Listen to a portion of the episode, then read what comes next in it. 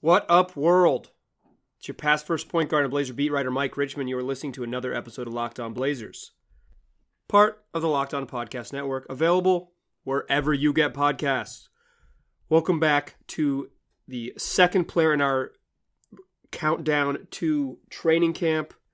If you missed the previous episode, we looked at Hassan Whiteside, and now we are moving on to, drumroll please, Mario Hezonja. That's right, Super Mario is our second player in this uh, this series. And if, if this is your first one and you're just catching up, let me explain what we're going to do here. We're going to do three segments Mario Hezonja's year in review.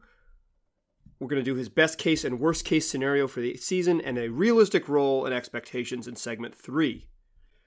So Hezonja is number two on the list after the aforementioned Hassan Whiteside.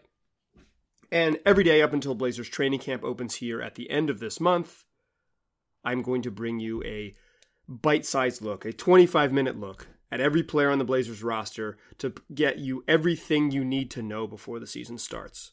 So if you haven't listened to the Hassan Whiteside episode, go do that now. I guess you can do them in any order. Do that right after this if you're already listening. Don't change. You're good. But let's run it back real quick and look at Mario Hezonja's 2018-19 season. Hezonja signed with the New York Knicks, and it was kind of a messy year for him. Overall, average 8.8 points, 4.1 rebounds, 1.5 assists, shot 41% from the floor, not great, 76% from the free throw line, 28% from three. He averaged just shy of 21 minutes a game in 58 games and started 24 contests. Picked up a lot of DNPs in there. Um, the Knicks roster was kind of a mess. Their plan was kind of a mess, and it didn't work out for great great for Mario from the very beginning. He didn't start the first 15 games of the season, even though they came into he came into training camp, and the idea was that uh, all this all five starting spots were open on the Knicks. But Hezonja lost playing time early in the season to the likes of Trey Burke, Tim Hardaway Jr., Damyean Dotson, and Knicks first round pick Kevin Knox. Then in November, finally happened for your boy. Mario got his chance to start and was underwhelming. Kind of just a bad player on a bad team. Uh, Hezonja scored in double figures three times over 11 games, and in those 11 games, never had more than two assists in any of those games. And so, after an 11 game stretch where he was the starting small forward, it was back to the bench for Super Mario. Then things got real tough for for our boy. Uh, over the next 26 games, uh, he exclusively came off the bench, but in seven of those contests, he picked up one of those things you never want to pick up a DNPCD, did not play coach's decision. So from the middle of December until the middle of February, he just was out, just kind of on the fringe, not playing or or playing sparing minutes, you know, sparse minutes here and there. Then right before the All Star break, he got three more starts. And again, he wasn't very good in those three starts. In the final game, final start of that run, he played just the first six minutes and 29 seconds of the game, got the hook from Dave Fizdale, and pretty much disappeared for six weeks. He did not play in the final game before the before uh, the All Star break, and then he was completely out of the rotation for 11 straight games until he hilariously resurfaced to have a game winning block against LeBron James on March 17th. LeBron with five seconds driving on Hezonja. Hezonja with the block! And that out of nowhere block against LeBron kind of headed Mario on the right track. He started 10 of the final 13 games, and because the Knicks were in this heroic tank mode in the t- in the three games he didn't play, Hezonja just didn't play at all. He got a DNP. He wasn't part of the plan. He was either going to start or he wasn't going to play at all. But over those final 10 games, he was good. Like, good. He looked like a, at least stats wise, like a player who could play. He averaged 14.4 points, 6.2 rebounds, 3.9 assists. And when the Knicks ran out of point guards, all four of their rostered point guards were injured. There was a stretch where Fizdale said, Hey, uh, Hezonja, I know I know you've played mostly small forward and power forward over your career, but Mario, my guy, we need you to play point guard tonight.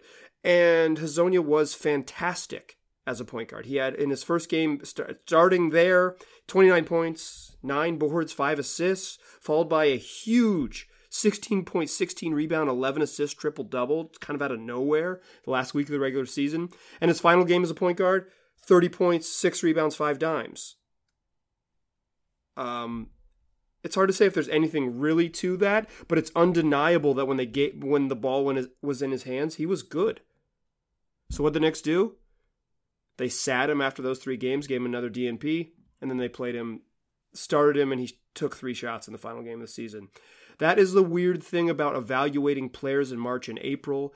Um, I think you can put some stock into Hezonja being maybe having a little more a more varied skill set than we know. But I'm going if you're if you're me, I'm going to take the previous 60 games as a more of an indicator of what his year was like, um, and assume that those games at the end of the season were, even if telling, they were fluky in the way that they told you stuff.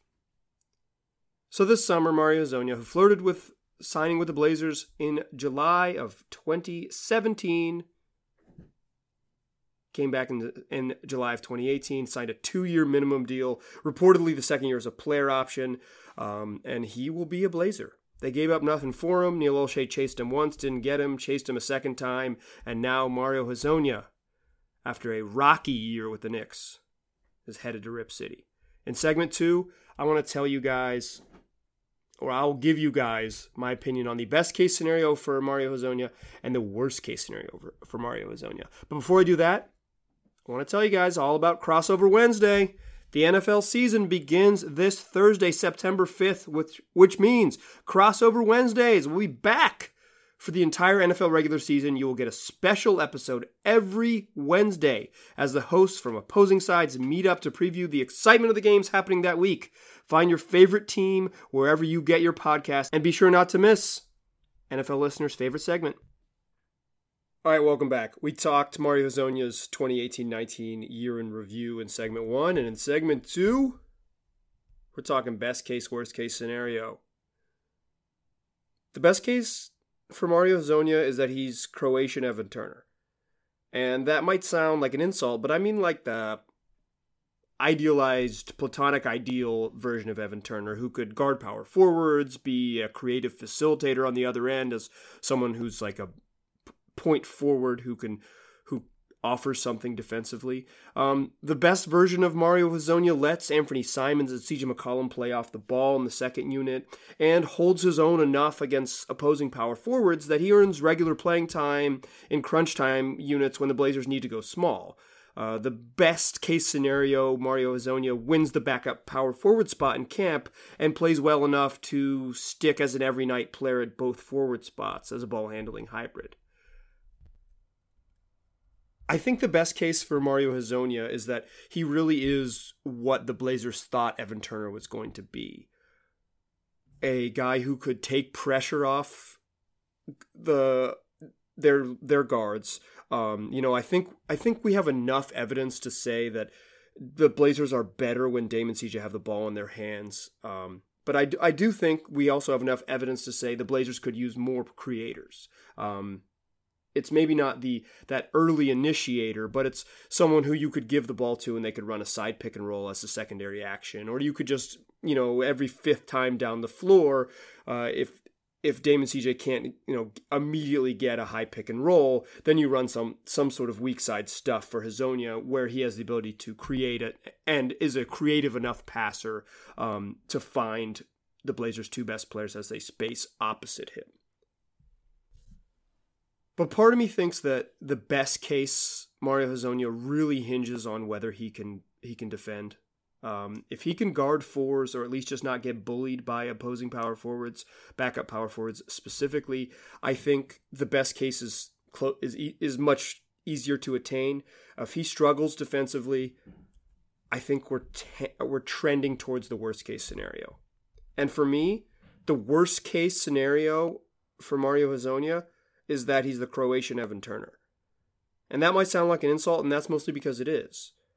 The worst case scenario for Hezonja is what Turner became. Obviously, Hezonja's not making 17, 19 million dollars a year, but um, it, the the the basketball fit outside of the financial stuff could still flare up in the ways that things flared up for Evan Turner.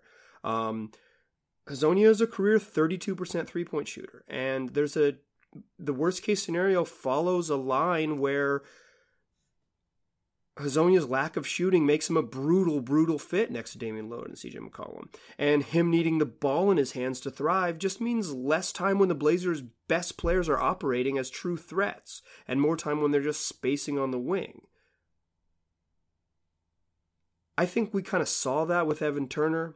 Um, the Blazers tried a, a, bunch of different things to get him to work as a point guard. You know, they found a couple, but it was more like pick a spot where it worked as opposed to it working consistently for any long period of time. There were moments when Evan Turner as a point guard was valuable. There were moments when Evan Turner as a point forward were valuable. There were a lot more moments when he was a terrible fit next to the Blazers' two best players. I think the worst case for Mario Hezonja is something like that.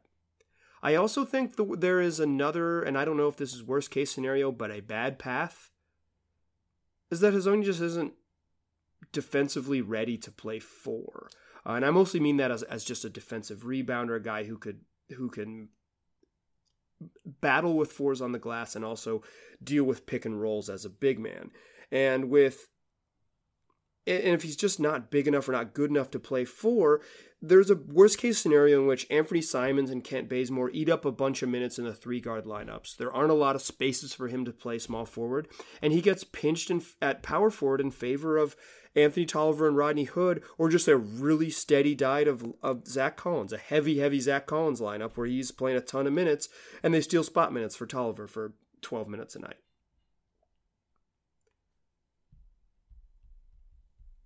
I think, in in a, in a in a sincere way, I think um, Hezonja, as much as anyone, that's why I want to do him early in these previews. I think Hezonja, as much as anyone, is that I don't know. I was going to say we, but I'll just I'll just say I, Mike Richman at Mike G Rich on Twitter if you want to complain. Uh, I I don't know where on the spectrum Hezonja is going to fall, and I'll talk about that more in the third segment of what my reasonable expectations or what I think reasonable expectations should be placed on him. But I think as much as anyone on this roster, even maybe more so than Hassan Whiteside, because I think Hassan Whiteside has such a long leash in terms of roster construction that his worst case scenario, best case scenario, it kind of doesn't matter how well he plays because there's there's minutes for him. But Hezonja could get lost in the crunch. And I think there's more than anyone on the roster, there's variance. There, there seems to be, or uncertainty for me, whether he's going to tip the scale towards the best case and be uh, sort of a, a, secondary creator and a mismatch on the wing as someone who can get his own offense and has, um, you know, at least some defensive ability. He blocked LeBron once, as you may recall. Or if he's ten, or if the pendulum swings the other way, and and and and he this worst case scenario is a bad shooter who's a tough fit. I mean, we've I think if you have watched Blazer games over the last four years, you know that there are times when you can sneak a bad shooter next to Dame and CJ, but most of those guys are really good long rebounders, long defenders. They're Al-Farouq and Mo Harkless. Non shooters who don't do stuff like that are much ha- harder to stick next to Dame and CJ, just straight up. It's been difficult. And I just there is so much uncertainty for me whether Hezonja is closer to the best case or closer to the worst case. So that's what I want to talk about in the third segment is what does a realistic season of Mario Hezonja as a Blazer look like? What as we head as we march toward training camp, we march toward games that actually matter, what should fans and hell media members be expecting from Hezonja? That's what we'll talk about in segment 3. But first, I want to tell you about No House Advantage. No House Advantage is taking an exciting new spin on daily fantasy sports. Instead of salary cap drafting, No House Advantage offers daily player prop contests. Download No House Advantage now from the App Store and use the code LOCKED ON to receive two, two free tokens when you purchase two tokens. That's a $10 value. That's code LOCKED ON. L O C K E D O N to receive two free tokens when you purchase two. That's No House Advantage. Welcome back. Still Mike Richman, still locked on Blazers, still a pass first point guard. So in the first segment, I gave you Mario Hezonja's year in review. What his lone season with the Knicks was after three years with the Orlando Magic. In the second segment, I gave you best case and worst case scenario of Hezonja. It's mostly Evan Turner based jokes, but I think there's some truth to that in terms of prototype that the Blazers might be thinking they're getting. Every player's different. Everybody plugs in different. Uh, Hezonja's 23, not 30. He's got more probably space to grow than Evan Turner did when he arrived here, but you get the idea. A point, a power forward type who dribbles, a forward who dribbles. In segment three, this final segment of, of the show, is I want to give you what I think are a realistic role and expectation for Hezonja. A realistic role is that he's a backup power forward. He plays a little bit of small forward here and there. He plays some point forward. But to me, when I look at the Blazers roster, the space he fits in, the space he can pencil in is that backup four. I say that because Kent Bazemore is going to play two and three. I don't think Nassir Little plays, spoiler alert for some stuff, but if he plays, he's a three. I think the Blazers are going to play some minutes with Simons, Lillard, and McCollum all on the floor in a three guard lineup. Rodney Hood is going to soak up a ton of minutes at the three. He he could play a little bit of power forward, but really it's Zach Collins and Anthony Tolliver at the four. And if Hezonja has a place to sneak in, it's ahead of Tolliver at that backup power forward spot.